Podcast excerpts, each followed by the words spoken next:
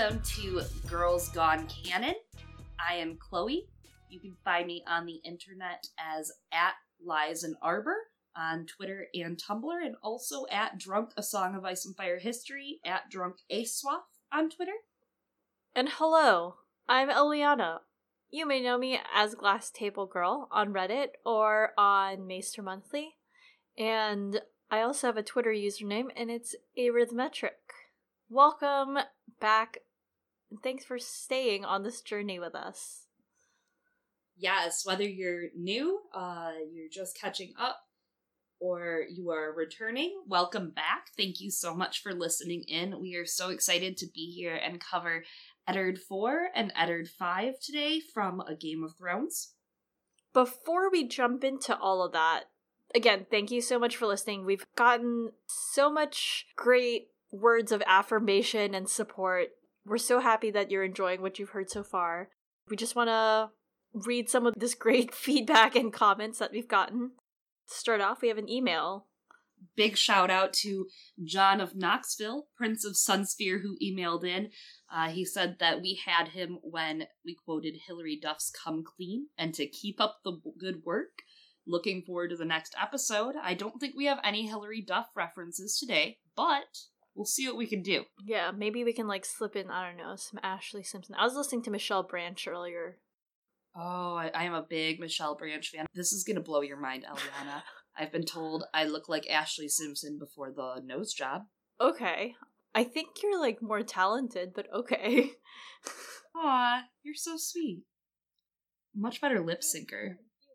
I did want to shout out a really awesome tweet we got from Ghost and B K. Uh, we were kind of having a little bit of a chat about Robert Baratheon on the Twitters, and they tweeted us, "Do we think Robert holds the Targaryens responsible for his parents' death as well, and that only contributed further to his outright hatred for them?" So it wasn't just Lyanna who Rhaegar took from him. It was everyone he loved since his parents went off looking for his wife.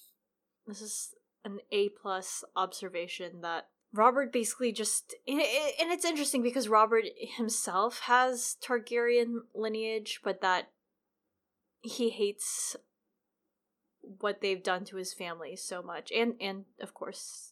what he feels they took from him. Rhaegar pretty much ruined his life, took his family members, you know? Uh, I, I never really, I don't know how I didn't catch that before, but I sincerely never caught before that. I never thought about, wow, yeah, Rhaegar, them going to find Rhaegar a wife is pretty much that. That's, they died because of Rhaegar. Rhaegar took everything Robert had. Yeah, and then once Robert has, in some ways, everything that Rhaegar had as the king, he's like, this sucks. It's still not exactly what he wants. Rhaegar got all of those. That's probably why he kills him every night in his sleep. This sounds really tiring, honestly. Killing Rhaegar in your sleep every night. Anyway, so we have another six episodes to go on our journey with Ned, and we all know that you're very excited to find out who's next, who we're going to get to in about a month and a half, but we're not announcing that yet. In the meantime, take a look at Corey Hoisington at Jelly Bronut thirty-seven on Twitter. Sent us a document. It's going to be linked below in the details, uh, but it shows each character and their chapters, their point of view chapters, and what chapter numbers they are, which is actually really awesome. Uh, I've used it a couple times now just because my version of the ebooks that I'm using right mm-hmm. now do not have the chapters. I'm not using my physical copies. So I would say it was a very bold thing to do of him. Don't you think, Eliana? You don't have to sell me on it. I think it's super helpful because, like, say, my my electronic version also does not have the numbers. So this is super useful. So that will be linked below. And I guess we're back to our lightning round of what we missed, Eliana. Uh, between Ned three and Ned four, there were a few chapters that we are not reading since we're scooting along ahead in Ned's point of view. So, Eliana, can you tell me what those chapters are? The first one? Yeah, the first one is a super exciting chapter, though. It's Bran's dream, where Bran dreams of a crow while he is falling. That's teaching him to fly, and crazy things go down in that dream, and it's incredible. And then he wakes from his coma, finding himself crippled, and then names his direwolf Summer. After Bran three, we keep the excitement. Uh, Catelyn travels with Sir Roderick by ship to King's Landing, where she meets in secret with Peter Baelish and Varys. She is told the cat's paw's knife belonged to Tyrion Lannister. And then next we have a Jon chapter, and of course the way that these books are structured, Ned shows up in a couple of different ways through other characters' chapters, so we're going to touch on some of those Ned moments because we're focusing so much on his character and his journey. So in Jon three, Jon is attacked by his fellow brothers, and uh, it's not the last time. Then Donal Noye saves him, and he teaches him that not everyone in the Night's Watch grew up with the same privileges he did, even though Jon felt that he was very maligned in his station as a bastard. And Jon then meets up with Tyrion again, and later learns from Lord Commander J R Mormont uh, that Bran woke from his coma and that he's going to live. But in this chapter... So in Jon three, we have a conversation between Jon and Donal Noye uh, that speaks a lot to who Ned is and to Jon's parentage. Lord Eddard Stark was not a man to sleep with whores, Jon said icily. His honor did not prevent him from fathering a bastard, did it? Jon was cold with rage. Can I go? You go when I tell you to go.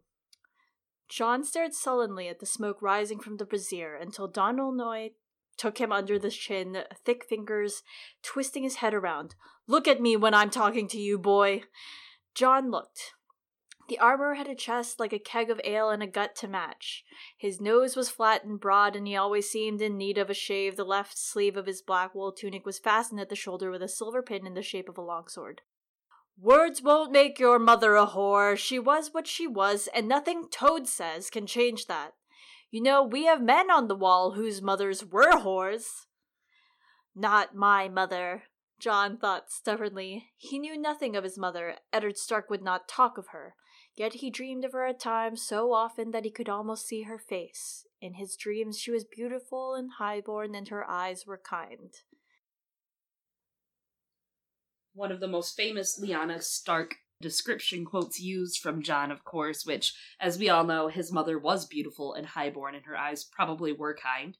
And in the last episode, we talked about how Ned is really characterized by his honor. So I think there's something great here in that Jon's talking about his Ned's honor, and then Noye says, did not prevent him from fathering a bastard, did it? And we're going to talk a lot in this episode today about fatherhood and ties of what it means to be a parent regardless of blood. And while Ned may not be Jon's father by blood, he still fathered Jon by taking him in and being that figure for him. And his honor didn't prevent him from doing that. His honor was less important than protecting Jon. Going along with that, later on, Noye drops this knowledge of words won't make your mother a whore. She was what she was, and nothing Toad says can change that, blah, blah, blah, blah. And words won't make his mother a whore, as he says, because Lyanna wasn't one. Jon's right. His mother is highborn. Absolutely. Which, I mean, there's a lot of discourse about whether or not the words won't make your mother a whore quote is true, since we don't know exactly the circumstances that surround uh, Rhaegar and Lyanna's tryst, I guess we could call it, their affair.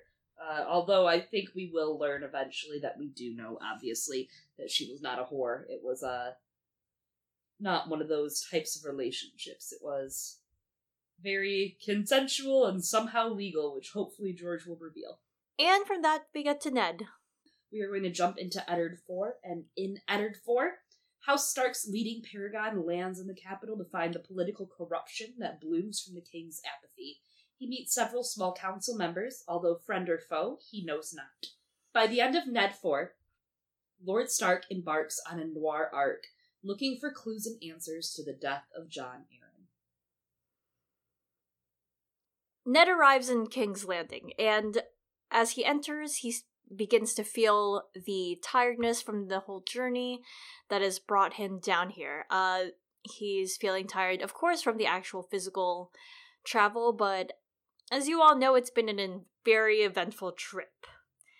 What I think is interesting about the way this chapter opens is that it feels like the third chapter in a row that Ned's opened up with this idea of sleeping and waking. It says, "He was still a horse, dreaming of a long hot soak, a roast fowl, and a feather bed." And in Ned two, Ned is actually asleep and he's woken by Robert. In Ned three, we learn that Ned has not slept for days. Uh, and I feel that the way these come together is it, it's interesting because it's all this waking and sleeping is going to blur it in Ned's later storyline when we get to the chapter of his fever dream. I feel like from this moment out in the story, Ned doesn't get to rest. Ned is awoken by Alan, by Jory, by Robert several times. Right when he feels like he's hitting that R E M, he is just awoken. Yeah, King's Landing's basically a, just a nightmare for him.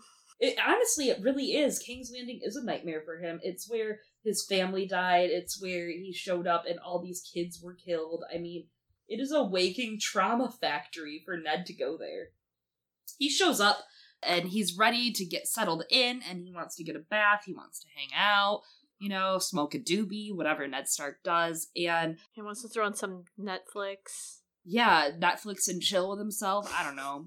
I don't know. Anyways, Ned is immediately informed that there is a small council meeting, a nine one one emergency meeting that he has to attend.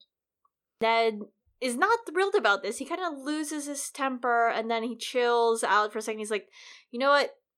No, I have to go to this meeting. If they're going to hold it anyway, I might as well be there. I've missed too much. And has Vaon Poole, his steward, see that his daughters, Sansa and Arya, go to the room, and especially makes sure that Arya doesn't go exploring. As she does. Ned ends up having to borrow clothes to go sit in this small council meeting because his wagons are still coming through the city very slowly. And these borrowed clothes, Ned isn't even allowed to be himself in King's Landing. He's forced to go into a meeting that he doesn't want to go in, in an outfit that isn't his own. An unfamiliar place, unfamiliar clothes, another face to add to the Lord Stark and Dad thing. The hand of the king is his new face. He meets four of the small council members. Littlefinger, Master of Coin. Varys, Master of Whispers. Renly, Master of Laws. And Grand Maester Pycelle. Yeah, I love this, uh... observation that you make about the borrowed clothes and what people wear when they're doing politics, which comes up a lot throughout the rest of the story. Uh, it's recognizable from Dany's story with the floppy ears, but I th- think that's a great catch of seeing it in Ned's storyline. We even see it with Sansa in powdering her face and making sure she's done up for court, even though she has bruises from her beatings. Mm-hmm. And of course, later on, when both his daughters end up straight up changing their clothes, uh, in hair and maybe face. So, next we have Varys, who greets Ned by expressing some sorrow over the troubles on the road, and he assures Ned that everyone's praying for Joffrey's recovery. "Lord Stark, I was grievous sad to hear about your troubles on the King's Road. We have all been visiting the Sept to light candles for Prince Joffrey. I pray for his recovery." His hand left powder stains on Ned's sleeve, and he smelled as foul and sweet as flowers on a grave. I like this line, especially about the way that Varys smells, because on Reddit, a user named Drunk Doge wrote a post once that tied the idea of and the smell, sensation of sweetness, to often being used in conjunction with the idea of death or with rotting corpses. I like that theory a lot. It also brings back the Lyanna imagery for Ned. Ned associates flowers on a grave with death. He associates it with Lyanna, with her dying, with the petals in her hands. And also, this whole entire chapter, this part of the chapter, is a test for Ned. All of this meeting is a test. That was Varys testing his loyalty, and as we keep going in a second, we'll hear the other ways he's going to be tested. But that was Varys seeing what's Ned's reaction to that. So it is really interesting that right off the bat, Ned remembers foul, dead flowers just coming straight off of Varys. Yeah. And Ned, of course, image of courtesy, replies properly and informs Varys that the prince grows stronger every day. He says regarding Varys' hand on his sleeve that he disentangled himself from the eunuch's grip. And I just really like this word choice, since we do talk about the language that George R. R. Martin uses. Uh, the word disentangled just conjures up a lot of different associations, especially when it comes to Varys. It's as though he's caught up in this knot or in Varys' grip, but of course it also reminds us of the spider's web. It is another interesting word choice on George's part. It reminds me also a lot of the last chapter, how Ned disengaged from Sansa, and now he's disentangling himself from Varys, almost like isolation. We get a lot of Ned's thoughts on the small council, and Ned thinks Renly looks a lot like a young Robert, which I do believe is immediately meant to pique our interest to contrast Prince Joffrey, especially before the next chapter, as Ned gets too deep into his investigation. That's a really great point, and it starts setting up all of our expectations of what we should see in these characters in terms of physicality. Going back to that physicality, I guess, and how we were talking about the way people present themselves, Littlefinger sees fit to remark upon Renly being much better dressed than Robert and having spent more on clothes than any ladies in the court. Yeah, it also raises the idea that Littlefinger is kind of one of those shitty bros who makes gay jokes. Yeah, it's not great. And I kind of wonder if, like, while this is characterizing Littlefinger, is this to an extent George R. R. Martin's attempt at trying to, like, hint at Renly's sexuality and being gay by unfortunately relying on some of these really tired stereotypes about gay men? Unfortunately, I think it is, in a way. It's definitely a subtle nod on his part, but I do want to remind us that this was written in the nineties, so that's not an excuse per se, but those stereotypes, I mean, those existed in the nineties very heavily. Uh, it does help to remember that, but he wasn't also probably as woke as he is at the time. I mean, I kind of don't conflate the two of George's blog with how he writes his characters. He is a really big champion for feminism, I would say, in his public life, but he's not really, these books aren't about him writing super feminist characters and super, like, yay for gay. And, you know, it, that's not what A Song of Ice and Fire is. Everybody is, unfortunately, treated pretty, pretty equally unfairly in this story. There's some promise, though, of course, in how he's... I'm, I'm really looking forward to the John Connington chapters when we get wins, so... Renly's garb, we get a kind of a glimpse at, is gold with an emerald brooch. And I'm curious if that's meant to symbolize his future or him embracing the emerald when it comes to House Tyrell. I mean, we could make like a fun tinfoil that maybe he's already been like treating with them. Later on in this book, he does bring a portrait of Marjorie to Ned. And I mean, maybe this is like a gift from them, or maybe he just likes emeralds. I don't know. In theory, it could bring out the color of his eyes, which might be green, or they might be blue. Depending on who you ask, George. Yeah. They're, they're blue. Maybe with the emerald, he's like... That does happen. Yeah, with the emerald, he's like, hmm, today I'm going to bring out the green in my eyes. I don't know. I, I don't know. Littlefinger introduces himself to Ned, and immediately he starts to play his game with Ned. He mentions that Catelyn has probably talked about him often. But I mean, like, has she? I mean, probably not in years. It's just such a, it's such an obvious thing that people do when they, like, have a crush on someone. They're like, oh, did, did, did they say anything about me? Did they talk about me? I guess the way that he brings it up really annoys Ned, who feels the need to knock Littlefinger down a peg by bringing up Brandon. She has, Ned replied with a chill in his voice. The sly arrogance of the comment rankled him. I understand you knew my brother Brandon as well. Renly Baratheon laughed. Varys shuffled over to listen. Rather too well, Littlefinger said. I still carry a token of his esteem. Did Brandon speak of me too? This is the beginning of a cat and mouse, or cat and bird, cat and wolf, game that Littlefinger plays with Ned. Littlefinger is a schemer, and this chapter does a lot of characterizing for Peter, as it does in continuing Ned's characterization. We really don't get a chance to see Peter this closely and in depth besides Ned's chapters and Sansa's chapters. We get a true sense of Ned's political aptitude as we go on in this chapter and in the next. This parrying of words is not Ned's style in the North, and he ends up saying as much. He had no patience with this game they played, this dueling with words. And Littlefinger sends a threat his way, with his own words even. Here in the south, they say you are all made of ice and melt when you ride below the neck. I have this personal theory um, in that the Cad chapter that precedes uh, this Ned chapter, Littlefinger's scar is brought up there, and it's referenced again in this chapter. So we know what it means when Littlefinger says that Brandon has left Peter with a token of his esteem. And it doesn't seem to be anywhere visible. Uh, we actually, as the readers, don't have a specific idea of where it is on Littlefinger.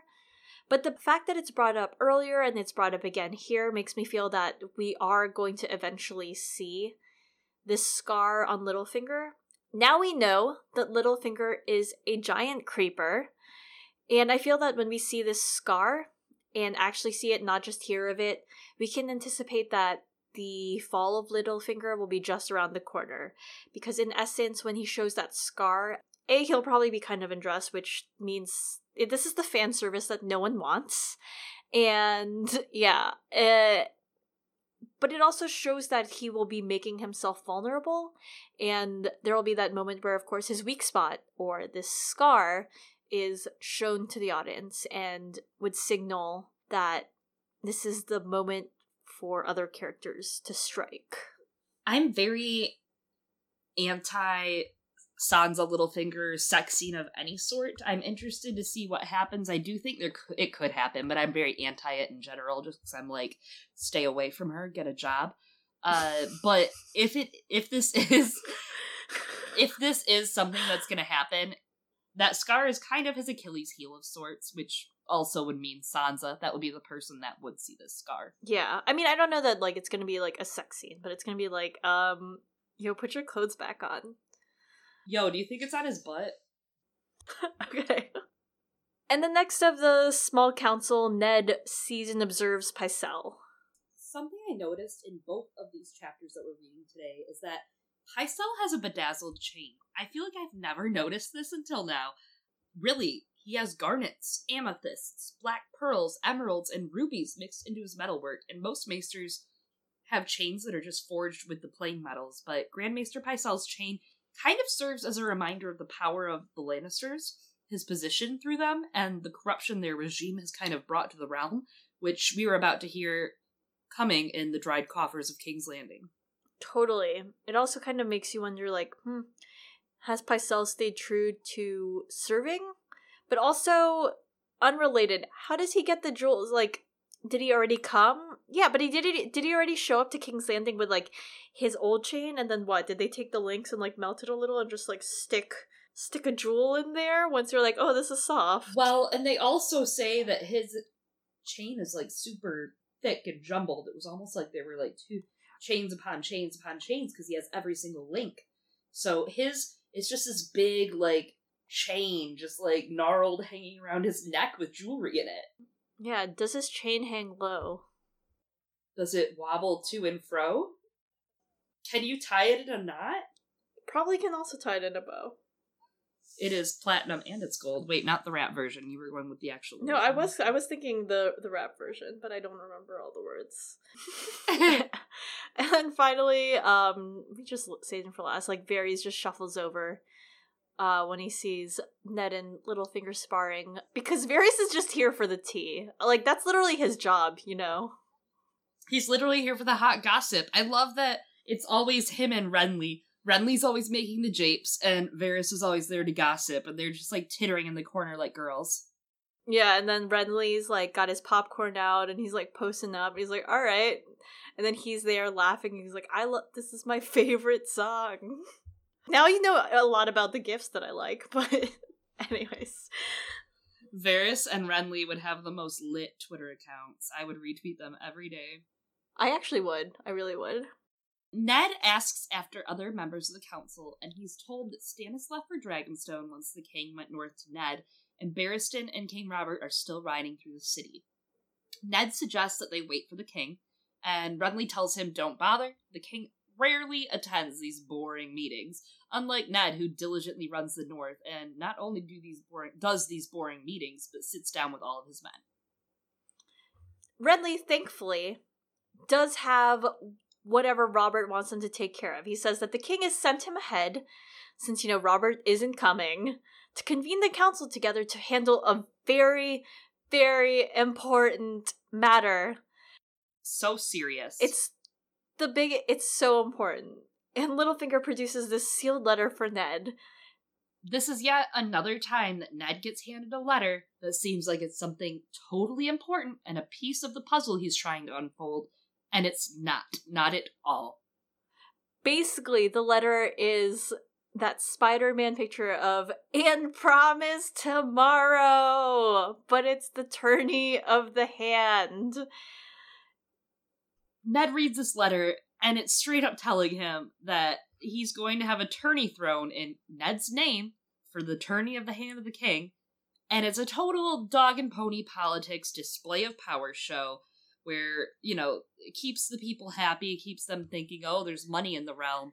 All the small folks suffer and starve and injustices are done. Ned is extremely unhappy about this extravagance in his name, especially as he starts to learn later on that It's going, the prizes are ridiculous, ninety thousand gold dragons, and that doesn't even count how much the tourney itself is going to cost the crown. If the North were in debt, Ned would cancel any event. In the North, they don't practice these follies. Ned finds this a dishonorable event, especially when the realm is so indebted right now. And he even says, to do this in his name, that was salt in the wound. Gods be good, he swore. It is like a dog and pony show, and as you were saying, it seems incredibly irresponsible. But, you know, I'm kind of wondering if there were any other tourneys when previous hands are sworn in. Is this something that is actually expected, and it would be weird politically in terms of the expectations of the realm if they didn't have a tourney with when a new hand? Is this show of power actually necessary? Are there are there moments when it seems like tourneys and these events are necessary? I suppose from what we've heard that this is kind of a normal-ish event, uh, but it is a little, not even just with tourneys, it's kind of a little tacky seeing as Jon Arryn just died. Also, it's kind of an affront on his death. Uh, some some tourneys are for scheming, as we know, like Harrenhal looking to call a great council. Some are for celebration of birth and power, like Ashford Meadow, and then there are the smaller tourneys that consist of name days, like for King, or sorry, Prince Joffrey and King Joffrey when he becomes king's name days.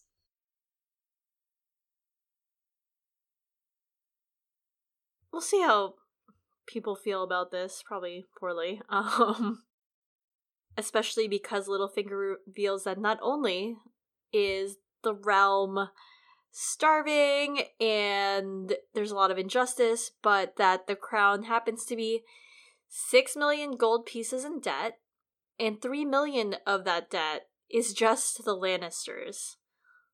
So in the last fifteen years, this is why Ned's just astounded, um, the crown has managed to bleed the plentiful coffers that the Targaryens left behind completely dry. Uh, and You know, Littlefinger's the master of coin. He's keeping track of all this. Personally, I, I do like these theories that say that Littlefinger knew what was going on and had set it all up so that the realm would be in such an unstable position and where they are indebted to other areas. Like, they probably could have kept that money, but he might have been putting it somewhere else. I also think it's a big show of they are too far deep in with the Lannisters. You can't just get rid of the Lannisters at this point. The Lannisters bought their way in. Every little inch of gold that you see embroidered in a pillow, like the golden stag on the pillows in the council room, those pillows, they have a gold stag embroidered. Not black, they have gold. I mean, they are sleeping with the lions, obviously, quite literally. They are totally indebted to them at this point. Like, yes, they're indebted to other people. They're indebted to the Iron Bank. They're indebted uh, elsewhere, but the Lions are half of the debt. Half of that six million is the Lannisters. Ned starts to question how Jon Arryn allowed the realm to bleed out like this. And I mean, the council basically tells him, you know, Robert doesn't listen to anyone, which is definitely a big part of the equation. it's not really much of a surprise at this point, and it shouldn't come as a surprise to Ned, because he's already kind of learned the king is not the man he thought he was, and he's learning that every single sentence in every single one of these chapters. It's like, how low do we have to go until Ned realizes that Bobby's not Bobby anymore? We see Ned's first attempt at using his power as a hand of the king. He insists this tournament is something the realm cannot afford, and says they will revisit the topic later, abruptly leaving the meeting. Yeah, the way this scene plays out is, "Another day," Ned said, perhaps too sharply from the looks they gave him. He would have to remember that he was no longer in Winterfell, where only the king stood higher. Here he was but first among equals. "Forgive me, my lords," he said in a softer tone. "I am tired. Let us call a halt for today and resume when we are fresher." He did not ask for their consent, but stood abruptly, nodded at them all, and made for the door. So it, he's immediately put in his place just by the looks that the small council gives gives him, and this entire chapter is Ned adjusting to the differences in King's Landing, and I think that him realizing that the power that he wields, while great as the hand of the king, also needs to be used wisely when it comes to all of these other political alliances and machinations. Checks and balances, so to speak. Indeed. Ned proceeds after this toward the Tower of the Hand for the first time. He is intercepted by Littlefinger, and Littlefinger once more plays his game and tells Ned that he is going the wrong way. Following Littlefinger, he begins to realize that Littlefinger is not leading him to the tower, and Littlefinger explains he's leading Ned to his wife. After they go down, which, this is ridiculous, they go down this wall, they like scale down a wall, and there are little holds, invisible holds in the wall that you could not see unless you're really looking. So they scaled down it, so it is a treacherous climb down for him to be able to go to his wife.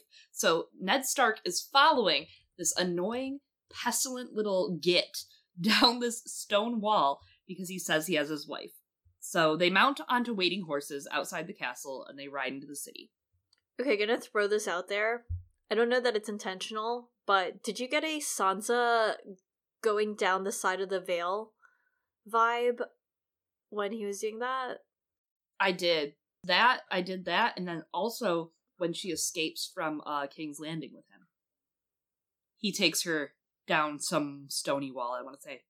I, is that the same wall? I don't know. I don't think it should be, but... Huh. Yup, right in Sansa five and a Storm of Swords. There's a sort of ladder, a secret ladder carved into stone. Here, you can feel it, my lady. So I think it's the same exact wall. Yeah. So Littlefinger ends up leading Ned to his brothel, and Ned's like, "And you may find yourself in a beautiful house with a beautiful wife, and you may ask yourself, well, how did I get here?" To quote the Talking Heads. Um, so Ned is very insulted by this, uh, and he's like, "This is not my beautiful wife," and holds a knife to Littlefinger's throat, uh, which ends up, as we know, later on being a dynamic that will be reversed. And then he claims that Brandon was too kind to Littlefinger. As Chloe says in these notes, he's not fucking wrong. And um, just as he's about to gut Littlefinger for being an annoying little shit, he's interrupted by Roger Castle, who disarms Ned of his suspicions. He would have to remember he was no longer in Winterfell, where only the king stood higher. Here, he was but first among equals. Littlefinger's cat-mouse game continues on, and this is a place where Littlefinger is feeling Ned out. Just as Tyrion feels Aegon out uh, when he flips the table at Savas, Littlefinger is learning what makes Ned tick, what his weaknesses are, and how best to force Ned's hand. Another quote that comes to mind during this is, a quote that springs to mind during all of this is from A Feast for Crows in a Sansa chapter with, "In the Game of Thrones, even the humblest pieces can have wills of their own. Sometimes they refuse to make the moves you've planned for them." Ned's political style does not fly in King's Landing. Uh, we know this because we know how he ends and we know what comes of him, but watching it play out is once more painful. It's not that Ned is a poor politician. He's a great politician, but in the North. It's almost like a dance that Littlefinger plays with Ned. I jab, you jab. but Ned does not know the moves. He even thinks to himself he had no taste for these intrigues, but he was beginning to realize they were meat and mead to a man like Littlefinger. And of course it makes sense in many ways for Littlefinger to keep Cat inside of a brothel because it is a good hiding place. It's a very unlikely place to, ex- to find the wife of a high lord like Ned. We end up seeing this happen a couple of other times in the series. In fact, a brothel is a great hiding place. It's extremely unlikely. We see it often used for, you know, like Robert's bastard. In fact, the whole city of King's Landing is great for hiding Robert's bastards, so we'll just, you know, let's make that one Robert's bastards. Ned embraces and exchanges news with Catelyn, and he sees the scars from the cat's paw and says, "What happened?" You know, he's freaking out. So I'll read this passage because I found, I feel like it's very important. There's a callback to last week's episode, to episode two of Girls Gone Canon. So pay attention, listen up, class. She put a finger to his lips. "Let me tell it all, my love. It will go faster that way. Listen." So he listened, and she told it all, from the fire in the library tower to Varys and the guardsmen and Littlefinger. And when she was done, Eddard Stark sat dazed beside the table, the dagger in his hand. Bran's wolf had saved the boy's life, he thought dully. What was it that Jon had said when they found the pups in the snow? "Your children were meant to have these pups, my lord." And he had killed Sansa's. And for what? Was it guilt he was feeling, or fear? If the gods had sent these wolves, what folly had he done? Major callback to last week's episode with Lady's death. Uh, I just wanted to kind of briefly mention it, that this is the moment where Ned learns that Bran's wolf, wild as it was, just saved Bran's life. And now Sansa's in a lion's den with no wolf. That's a painful feeling. Painfully, Ned forced his thoughts back to the dagger and what it meant. "The imp's dagger," he repeated. It made no sense. His hand curled around the smooth dragonbone hilt, and he slammed his blade into the table, felt it bite into the wood. It stood mocking him. Why should Tyrion Lannister want Bran dead? The boy has never done him harm. Yeah, it's true. He hasn't, and we're going to see even more how this is a very mixed signal that we're getting. But it we've seen Tyrion's perspective, which makes the audience feel more sympathetic towards him, makes them feel that, oh, Tyrion's not a bad guy. Tyrion would have never done this to Bran Stark, because you know how he thinks, and that, of course, he is trying to understand what even happened to Bran and looks at Jaime and Cersei and is suspicious of their activities. But the way that Littlefinger convinces Ned and Cat, but especially Ned, that it was Tyrion, is really interesting. He says that, of course, it's obvious that Tyrion wouldn't have acted alone, and the reason that he's able to just slip in this untruth is because of the way that Littlefinger has been acting towards Ned this entire time. So he's been making all these sarcastic remarks that exasperate Ned to no end about these quote-unquote obvious truths. So, when they're outside the castle, "We're outside the castle," Ned said. "You are a hard man to fool, Stark," Littlefinger said with a smirk. "Was it the sun that gave it away? Or the sky? Follow me." And later on, uh, when Ned sees Catelyn, he goes, "My lady," Ned whispered in wonderment. "Oh, very good," said Littlefinger, closing the door. "You recognized her." When he gets to this point, he goes, "Do you Starks have naught but snow between your ears? The imp would never have acted alone." It fits in seamlessly with all of these other things that Littlefinger has been saying, because it just seems like another one of those obvious truths of which Littlefinger has been goading Ned with. And of course, this raises suspicions for Ned of, if Tyrion's not acting alone, then with whom is he conspiring? He feels the need to assure himself that Robert would never do something like this, um, but remembers all the terrible things that have happened in the last three chapters that the king has either supported or ignored. Not only does he remember the things from the last few chapters, he once more slips into some Lyanna trauma and disassociates. Ned rose and paced the length of the room. If the queen had a role in this, or, gods forbid, the king himself, no, I will not believe that. Yet, even as he said the words, he remembered that chill morning in the Barrowlands and Robert's talk of sending hired knives after the Targaryen princess. He remembered Rhaegar's infant son, the red ruin of his skull, and the way the king had turned away, as he had turned away in Derry's audience hall not so long ago. He could still hear Sansa pleading, as Lyanna had pleaded once. And again, later on in the chapter, he says, "The face of the butcher's boy swam up before his eyes, cloven almost in two, and afterward the king had said not a word. His head was pounding." Lots of Jon Snow guilt and Lyanna trauma uh, buried in those words. It haunts his every move. Not only is Ned set up politically for failure in King's Landing, but the ghost of his sister and the grief he bears of Jon Snow haunts him and disallows him to properly function throughout his entire point of view. He has no problem thinking Cersei did it, though. That is the biggest thing to take from that, is that immediately, he immediately says, no, Robert wouldn't have, but Cersei, though. Which is kind of funny, because out of everyone, turns out, involved in that entire fiasco of attempts on Bran's life, Cersei was actually the one most against it. This is actually, like, the only time Cersei has not done something wrong. Yeah, and she was like, that was dumb. Why did we throw the boy from the window?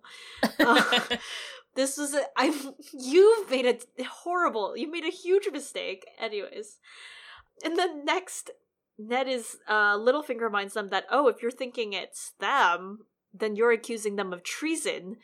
But, of course, if you have proof, the king may listen.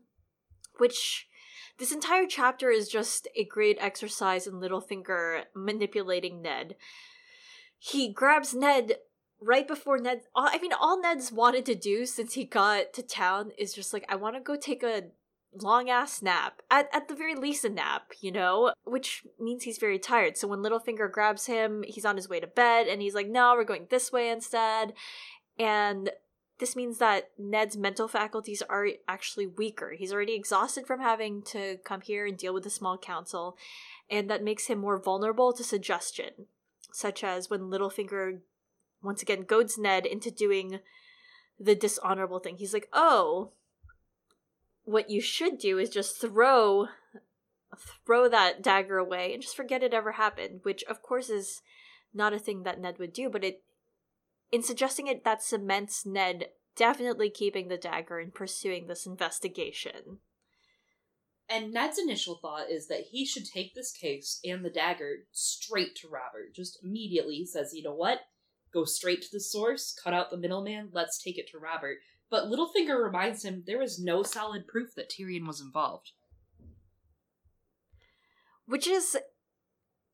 quick thinking, or maybe he's already thought this through, on Littlefinger's part to continue to push this idea that, oh, you can't just accuse people of, you can't just make these treasonous allegations, because had Ned actually taken the dagger directly to Robert, this entire thing would have been settled, like all of these lies would have been dispelled immediately, because the dagger should have been in Robert's hoard.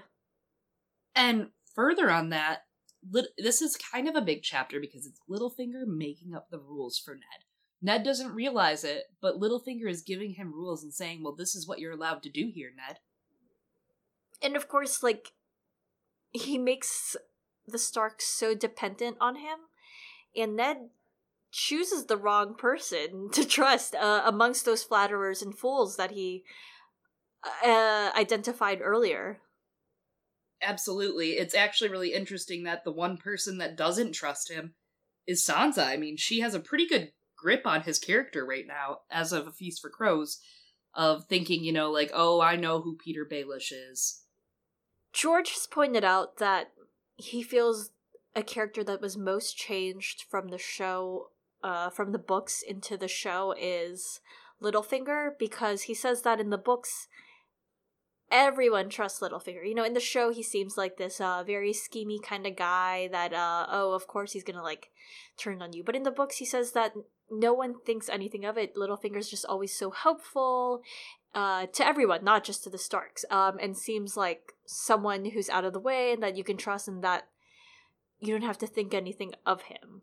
we see in this chapter, Littlefinger places his seeds very carefully. He says, you know, oh, well, this is how it should go. This is how you're allowed to handle it, Ned. This is how I'm going to help you. You can only trust me. And it's a very manipulative behavior yeah. that he continues on with Sansa. Mm-hmm. As we see, he isolates her. He doesn't allow her to have any contact with anyone else by telling her he's his, her savior. Uh, he kind of makes it so she has to rely on him. He makes it so Cat and Ned have to rely on him. He is their only hope, the only person they can trust in King's Landing. We even see in the next line, because Cat explains she told Littlefinger their suspicions about Jon Arryn, and Littlefinger promised to help them find the truth. And Ned asks immediately if Varys knows, and he's told that he doesn't, and Cat warns Ned, Varys knows things no ordinary person could know. So this is another example of Littlefinger kind of giving them some more and saying, oh, yep, yep, you guys are right. You're right. You can't trust him either. You can only trust me. Yeah, Catelyn says of Varys, he has some dark art, Ned. I swear it. And as we know, having seen actual magics in this story, Varys does not, in fact, have magics. His art isn't sorcery, but it is still dark, the secret behind it. The price of the secrets and the knowledge that Varys has uh, is child labor. He has children, orphans, uh, brought to him and has their tongues cut out so that they are less likely to spill secrets, but they are literate. They can read and they can write. Child labor, it's, go hide in the wall. Yeah, it's literally that. It does remind me of Mel's Smoke and Mirrors in a way, of how we learned during her chapter. Uh, Melisandre, you know, obviously she does have some magic, but a lot of her magic is more show and tell. It's, you know, potions and dashes of things to make smoke appear. And, you know, it, it there's a little bit of uh, showmanship behind it. Yeah. Though there is, of course, a history of, I guess, Master of Whispers, uh, in fact, using dark arts and magic. Like, we don't know for sure how Tana of the Tower and, like, Bloodraven, though we don't know exactly how much magic he was using, but we do know that he has magics.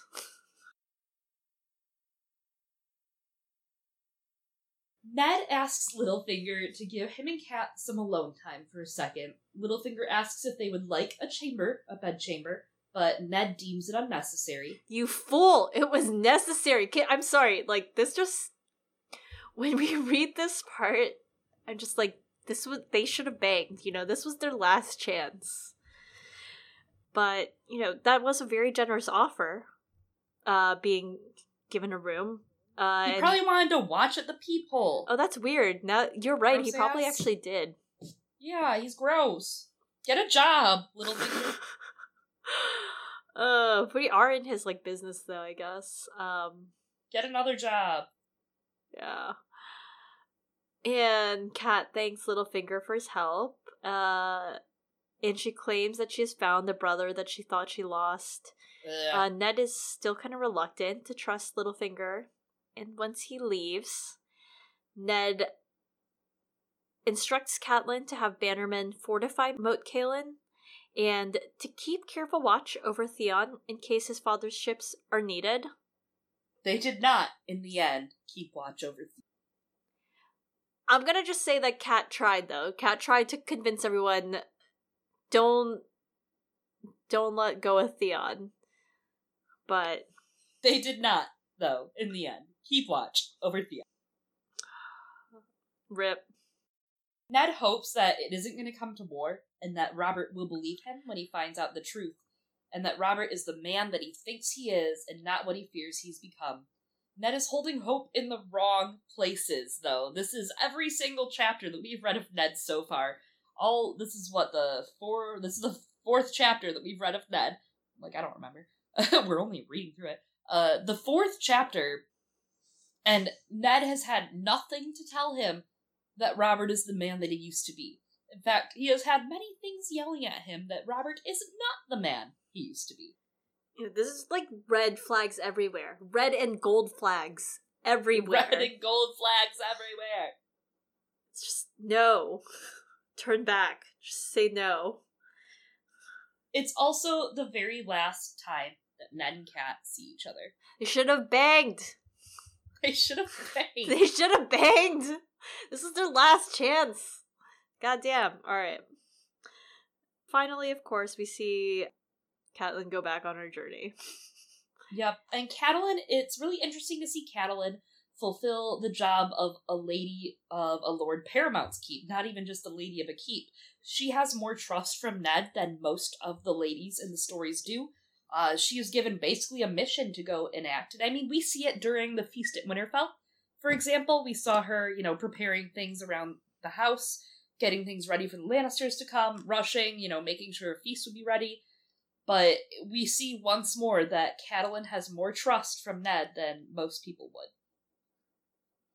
Yeah, and even in Ned's absence after he leaves Winterfell, uh, Catelyn's duty is to be taking care of the books and making sure that the upkeep of the castle runs. So it's, you can really see the partnership between Ned and Cat when he gives her this really important political decree and trust that she will be able to execute it. Before we barrel into Ned five, we will once more pull our lightning round of what we missed between Ned four and Ned five out for you. Uh, first up, right on the heels of the accusation of the conspiracy for Tyrion of hurting Bran, we get Tyrion three, which is completely intentional on George's part. Tyrion dines with officers of the Night's Watch, promising to bring their petition for more men to the king. While visiting the Wall for the last time, he also meets Jon Snow once more, who requests Tyrion do something, anything, big or small, to help his brother Bran with his newfound brokenness. And next we have Arya two, and this is a very Ned-heavy chapter, so we're going to go a little... We're going to touch on a couple of points in this chapter. So Arya isn't happy in King's Landing, and when Ned comes to speak to her, he sees Needle for the first time. After a long talk, he decides not to take her sword away, and instead he sends for a dancing master that will teach her how to use the sword. So the chapter opens up with this tension between Ned and Sansa for obvious reasons, um, and Ned is trying to bridge that gap between them, and eventually he's just like, I can't deal with this, you two are sisters, you should... You should um, get along with one another. Arya also gives us the exposition of how Ned would frequently sup with his men uh, to get to know them, how there would always be a different seat at the table where different members of Ned's household and bannermen would come and he would speak with them, which gives us insight into how the Stark children were taught about the lands that they would come to inherit. This is, of course, also the Wolf Blood chapter, where we learn a lot about the different members of Ned's family. In Ned two, we see a lot of unease. Uh, the chapter closes with Ned's unease about, you know, how he feels out of depth, uh, stepping into the role of Hand of the King.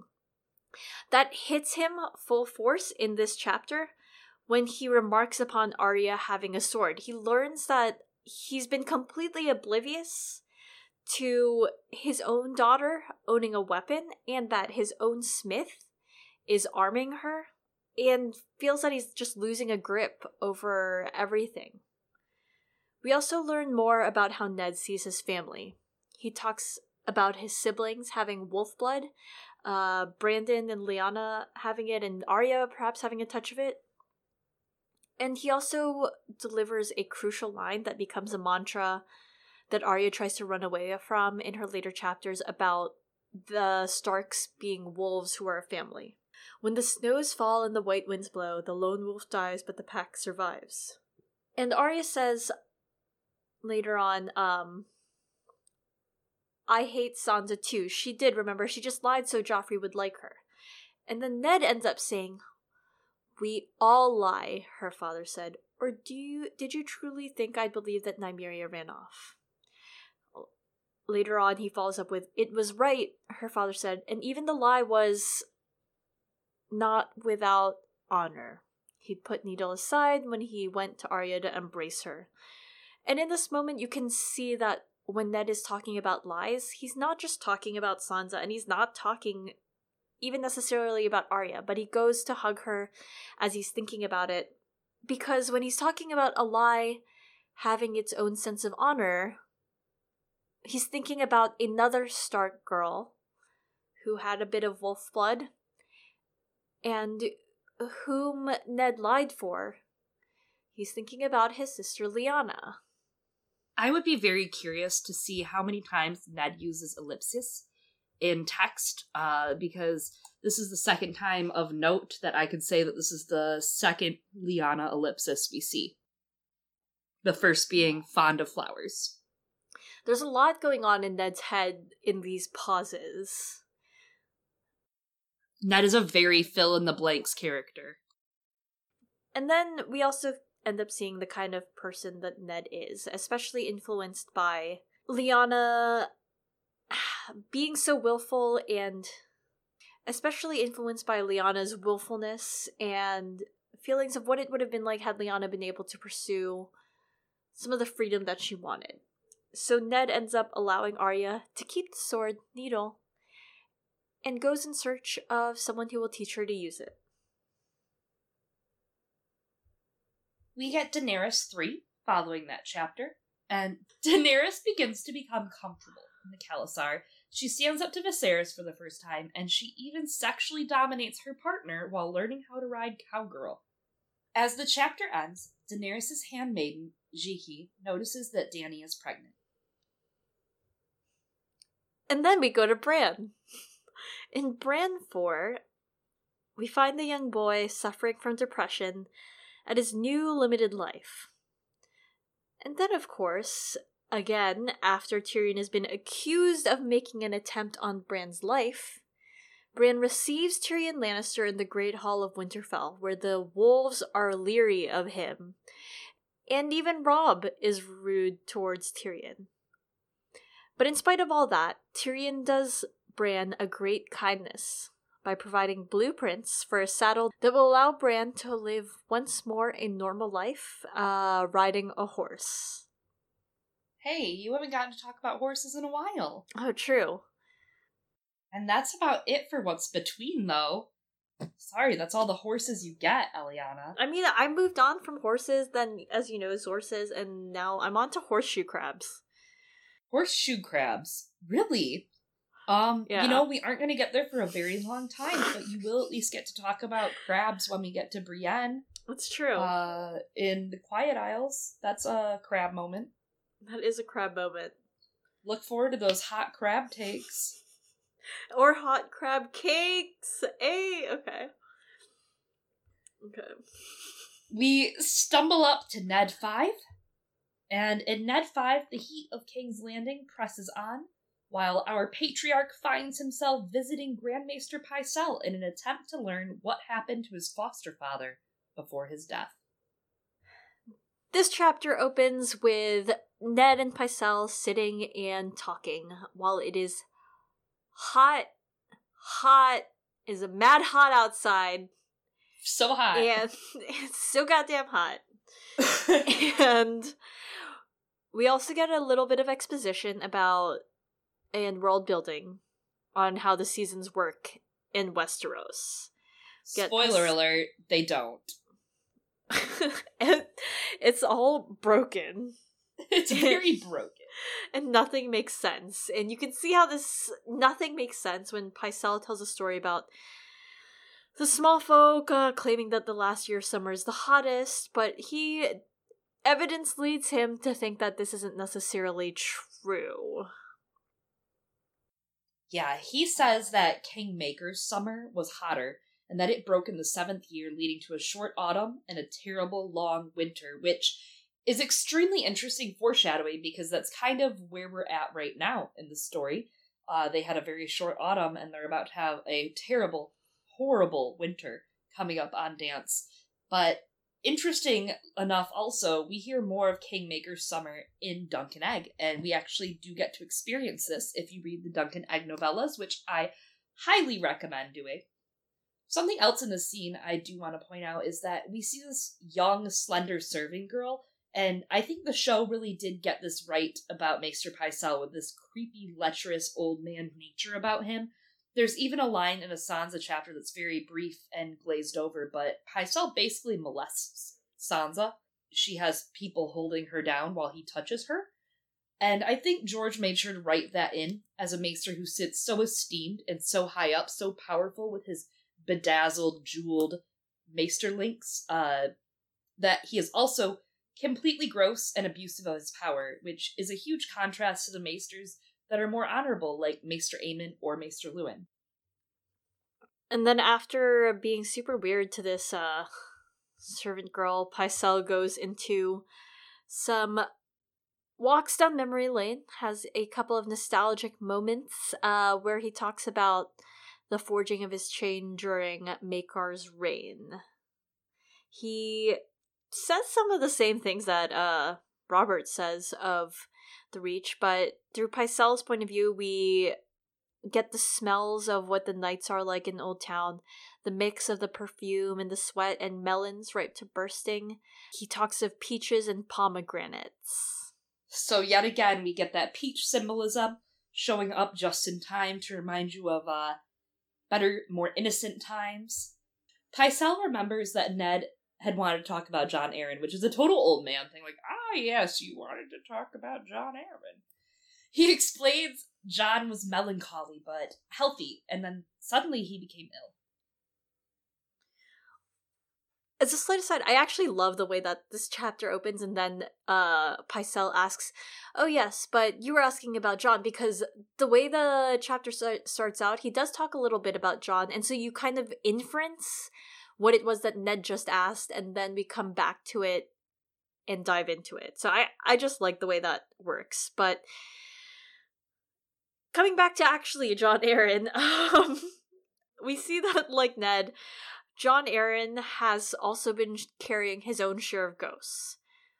We had sat together on council many a year, he and I, and the signs were there to read, but I put them down to the great burdens he had borne so faithfully for so long. Those broad shoulders were weighed down by all the cares of the realm and more besides. It's... Obviously, Jon Arryn went through a lot of trauma and lost some loved ones as well in the past, so it's it's interesting to see that foster father sharing those same burdens as Ned. We find out that Jon had asked Maester Pycelle about a specific book, and Pycelle could sense that there was something troubling Jon. Immediately, the next day after receiving that book, Jon Arryn finds himself twisted over in pain, unable to leave the bed. In this chapter, and in the last, especially now on a reread that you know Lysa and Littlefinger were the true poisoners, you get insight uh, that Lysa, the only person close enough to know when Jon was around, Littlefinger knowing that the time to kill him was now because he was asking questions, you kind of start to get the familiarity and insight of when the poisoning would have happened, how it would have happened, and all these signs that are equaling up to it happening.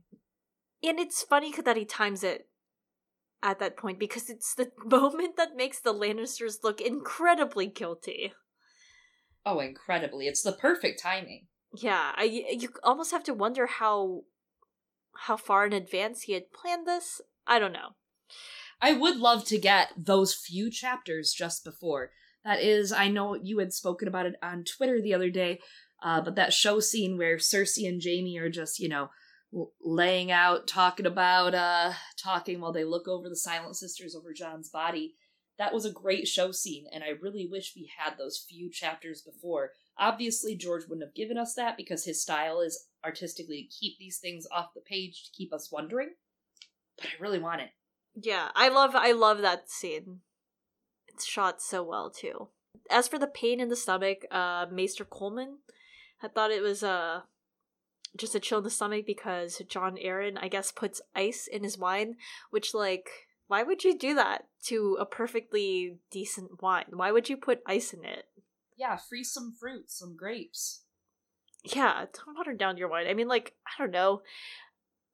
It makes them say they can afford these fruits, you know, get get you some of those peaches or pomegranates we were talking about earlier and make yourself some sangria. You're a lord paramount. Seriously. Yeah. I, I don't know. It bothers me. Um. Anyways, back to Maester Coleman. We actually learned that Pycelle sent Maester Coleman, uh, Jon's Maester, away because he felt Maester Coleman didn't understand the older body and was inexperienced. Lady Wainwood comments in Elaine one in Feast for Crows that her Maester Hellweg is far more experienced and older than Coleman. And also, Maester Coleman was endangering Jon's life with purging potions, wasting potions, and pepper juice. Cayenne uh, peppers help the capillaries, the veins, and arteries regain their elasticity of youth generally. Moreover, when the venous structure becomes filled with mucus, the blood thickens and has a hard time circulating. Cayenne moves blood like no other herb, so if he had been poisoned, interestingly to think about, it could have helped in a way. Uh, that could have moved oh. the poison out of his veins, now that you think about it. I-, I wonder if it works like that, yeah. I don't know. It's interesting to see this compared to later on trying to use leeches to thin Robert Arryn's blood constantly. Dreamwine, Milk of the Poppy, Maester Coleman was set up consistently from this very first book. He's currently stationed in the Vale with his herbs and potions ready to go in Elaine two in A Feast for Crows, and uh, servicing Sweet Robin. They need, they need to get better Maester. It's sad. Um, well, it's not really easy when Littlefinger is, you know, the one that wants the Maesters and what he wants of them. Then we get this great quote. You know, every episode we get a little sad, and today we're going to get sad about Jon Arryn.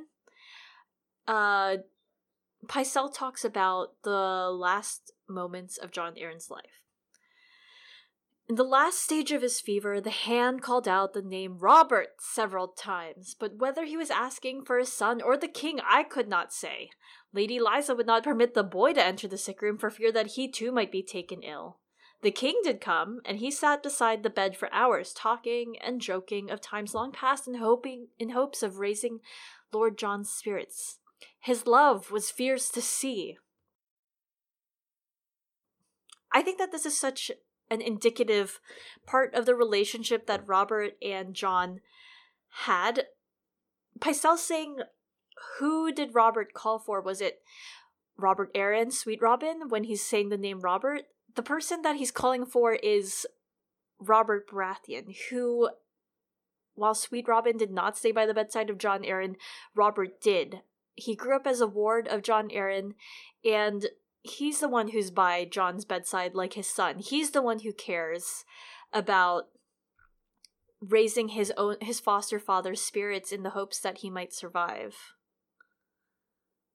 Ned learns that Jon's last words were "the seed is strong," and another really sad passage. We really are just sad about I'm Jon sad. Arryn. I, I didn't realize I could be this sad about Jon Arryn until we did this. When I saw that all hope had fled, I gave the hand the milk of the poppy so he should not suffer. Just before he closed his eyes for the last time, he whispered something to the king and his lady wife, a blessing for his son. The seed is strong, he said. At the end, his speech was too slurred to comprehend. Death did not come until the next morning, but Lord Jon was at peace after that. He never spoke again. And of course, we we recognize that there's an irony that Lysa thinks that the blessing of the seed is strong is for Robert Arryn, for Sweet Robin.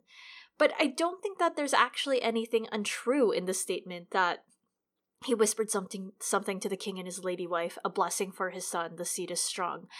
I do think that it's a blessing for his son. Robert Baratheon, again, in the actions that he took in the last moments of Jon Arryn's life, is Jon Arryn's son. This entire saying, the seed is strong, is about Robert Baratheon, as we learn, and his bastards. It's a blessing for his king, the boy that he raised, and it plays really well into this theme that's running throughout this entire book, and especially in Ned's chapters, of fatherhood being more than just the blood that runs in our veins, same as it is for Jon Snow and Ned. And I don't think it's a coincidence that Jon Arryn named Sweet Robin Robert. We talked in previous episodes about how Robert feels that Ned is the brother that he chose. And I think that this is very much the case for Robert and Jon. Robert Baratheon is the son that Jon Arryn chose. I definitely agree. Sweet Robin is extremely named for Robert Baratheon, just as Ned gave Jon Snow Jon Arryn's name, which, as we know, that goes even deeper. No one would question Ned naming a son after Jon Arryn, really. So it made sense. And on top of that, I mean, these boys are Jon's kids. When the Mad King called for Ned and Robert's heads, that's when they raised Vanners. That was it. That was an important moment. And you can see the sort of concern, like, if Jon Arryn is harboring suspicions, he had been a little melancholic before, but if he's harboring suspicions that Robert is at risk and is in danger, that his bastards are the key to his line being usurped, of course Jon Arryn is going to worry about that. And as we see as these chapters go on, Ned gets extremely melancholic while investigating the same thing. There's just, it's just sad. We're sad yep, on this podcast. Sad. Real sad girl hours.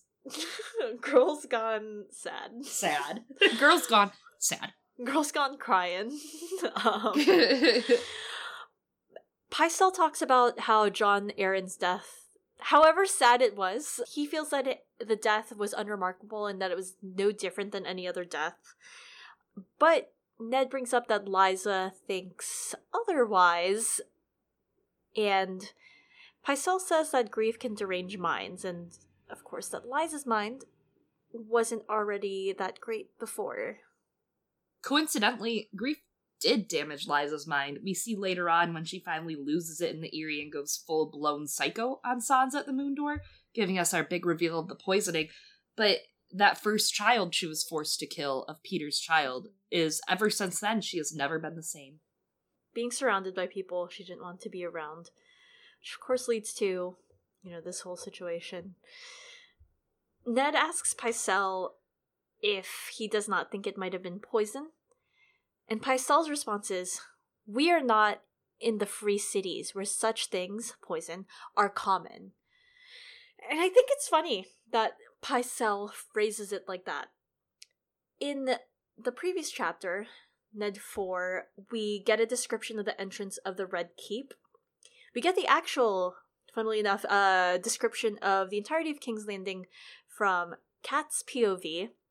A P O V that wasn't even supposed to go to Ned's la- to, to King's Landing, so it's kind of funny. But Ned observes the decor of the Red Keep and uh, how he's greeted, and everything about it actually screams of the free cities.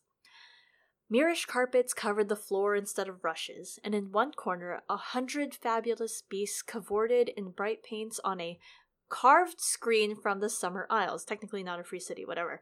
The walls were hung with tapestries from Norvos and Kohor and Lys, and a pair of Valyrian sphinxes flanked the door, eyes of polished garnet smoldering in black marble faces. So while we're not in the free cities, there's a lot to surround you to make you feel as though things are going down the way would they would there. Absolutely. It's a really, that's a really interesting catch that you got. I honestly would never have even noticed that, but it's totally a nod to that.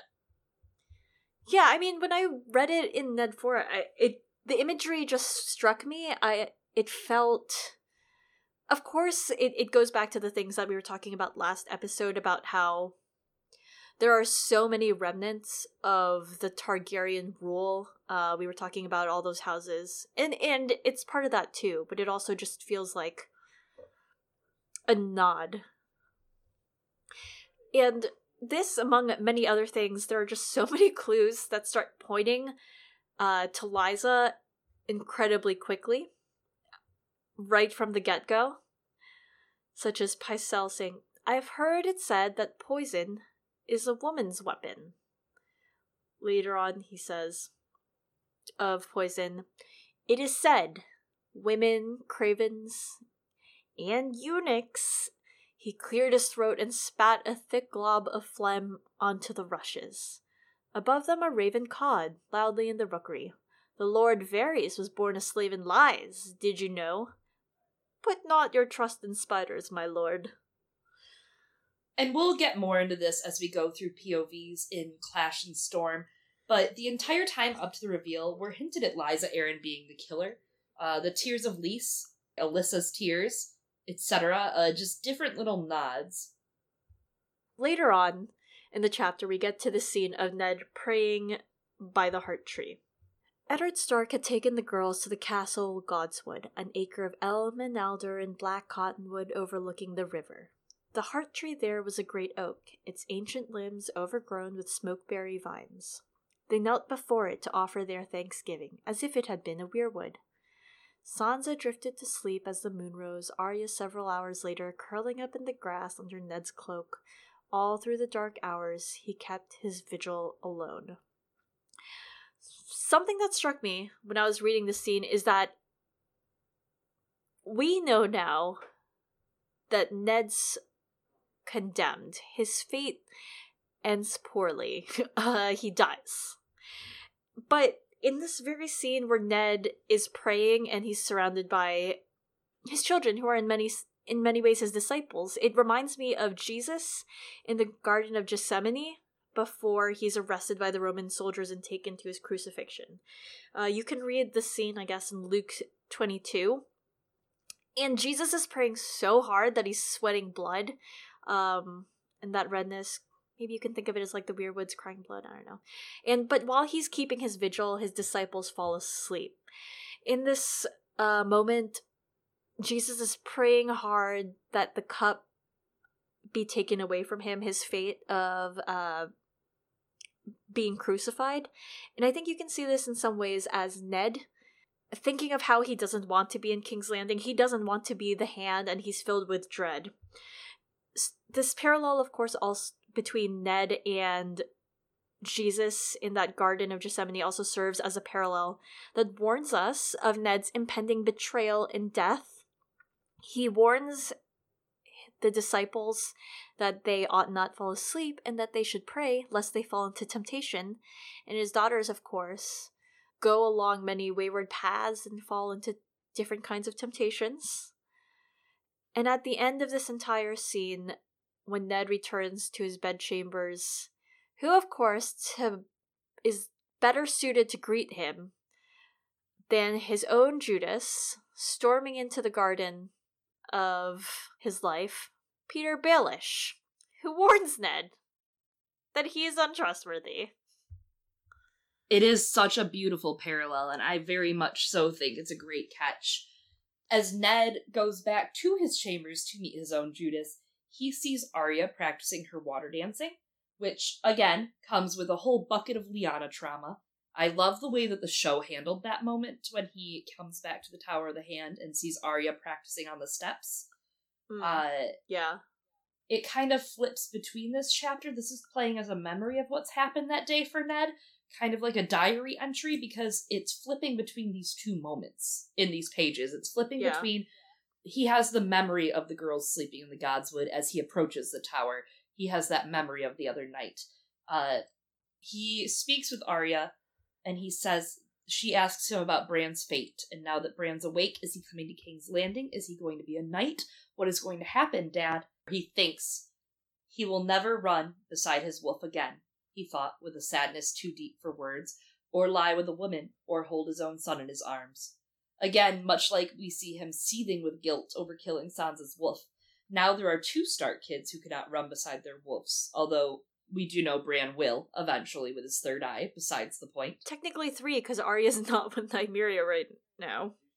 Right. So Ned is feeling very guilty right now about these wolves. He's like, oh, I really messed up. Like, these kids and their dogs, I messed up. I have a slight tinfoily question for you regarding Bran and his third eye. So, going back again to them praying in the heart, uh... in that glen with the heart tree, Sansa, when she wakes, says, I dreamed of Bran, I saw him smiling. Do you think that... I thought of that, absolutely, but if it was Bran in a way, it would have had to be Bran later. Yeah, that, yeah, of course. And, I mean, his, if it's Bran later, him smiling is... it's a good sign. I mean, it's him seeing the memory of his sisters with their dad, probably, too. I True. mean, if she's getting that dream, which... I mean, I do think that Sansa does have some sort of prophetic dreams in ways. She doesn't have the full warging or skin-changing capability, obviously, but she did have that Stark connection. And the old gods obviously favor all of these kids, so it, it could fit to me. I'm not going to say it's a thing, but headcanon, yeah, it's a thing. Yeah. Again, going back to that scene where Judas Baelish just decides that he's going to come chill, hang out with Ned in Ned's chambers. There's more back and forth between Littlefinger and Ned, more of Littlefinger's game. Littlefinger tells him that he's located servants of Jon's household, still in the capital for Ned, including Sir Hugh. And then Littlefinger shows Ned exactly who belongs to who outside of his window. The Queen's little birds, Varys's, Renly's, you name it. Uh, and Ned is, again, very out of place in this situation. His household guard isn't meant to be whisperers and secret gatherers. They guard the family and get the work that needs to be done in the north done, and they go home to their families, and King's Landing is a completely different bird. This entire conversation is about trust. Of course. This entire chapter is, really. And it ends with this omen where Littlefinger outs himself and Ned just doesn't take it. You are slow to learn, Lord Eddard. Distrusting me was the wisest thing you've done since you climbed off your horse. And that's it for Eddard five. We will join next time for Eddard six and Eddard seven. In Ned, in his sixth chapter, he deals with matters of state surrounding the upcoming tourney. And after speaking with Jory Castle, who has spoken to Jon Arryn's remaining household members, Ned learns Lord Arryn and Stannis Baratheon both visited a brothel and an armorer, and sends Jory to visit the brothel while he visits the armorer. He meets an apprentice who looks very much like King Robert. He also looks a lot like Chris in Skins. Then in Ned seven... Ned and Barristan Selmy struggle to convince King Robert not to compete in the melee after Sir Hugh of the Vale dies, R I P, and later learns that Robert was meant to die in the melee. Dun dun dun! Dun dun dun! Thank you, everyone, so much. Uh, that is our episode.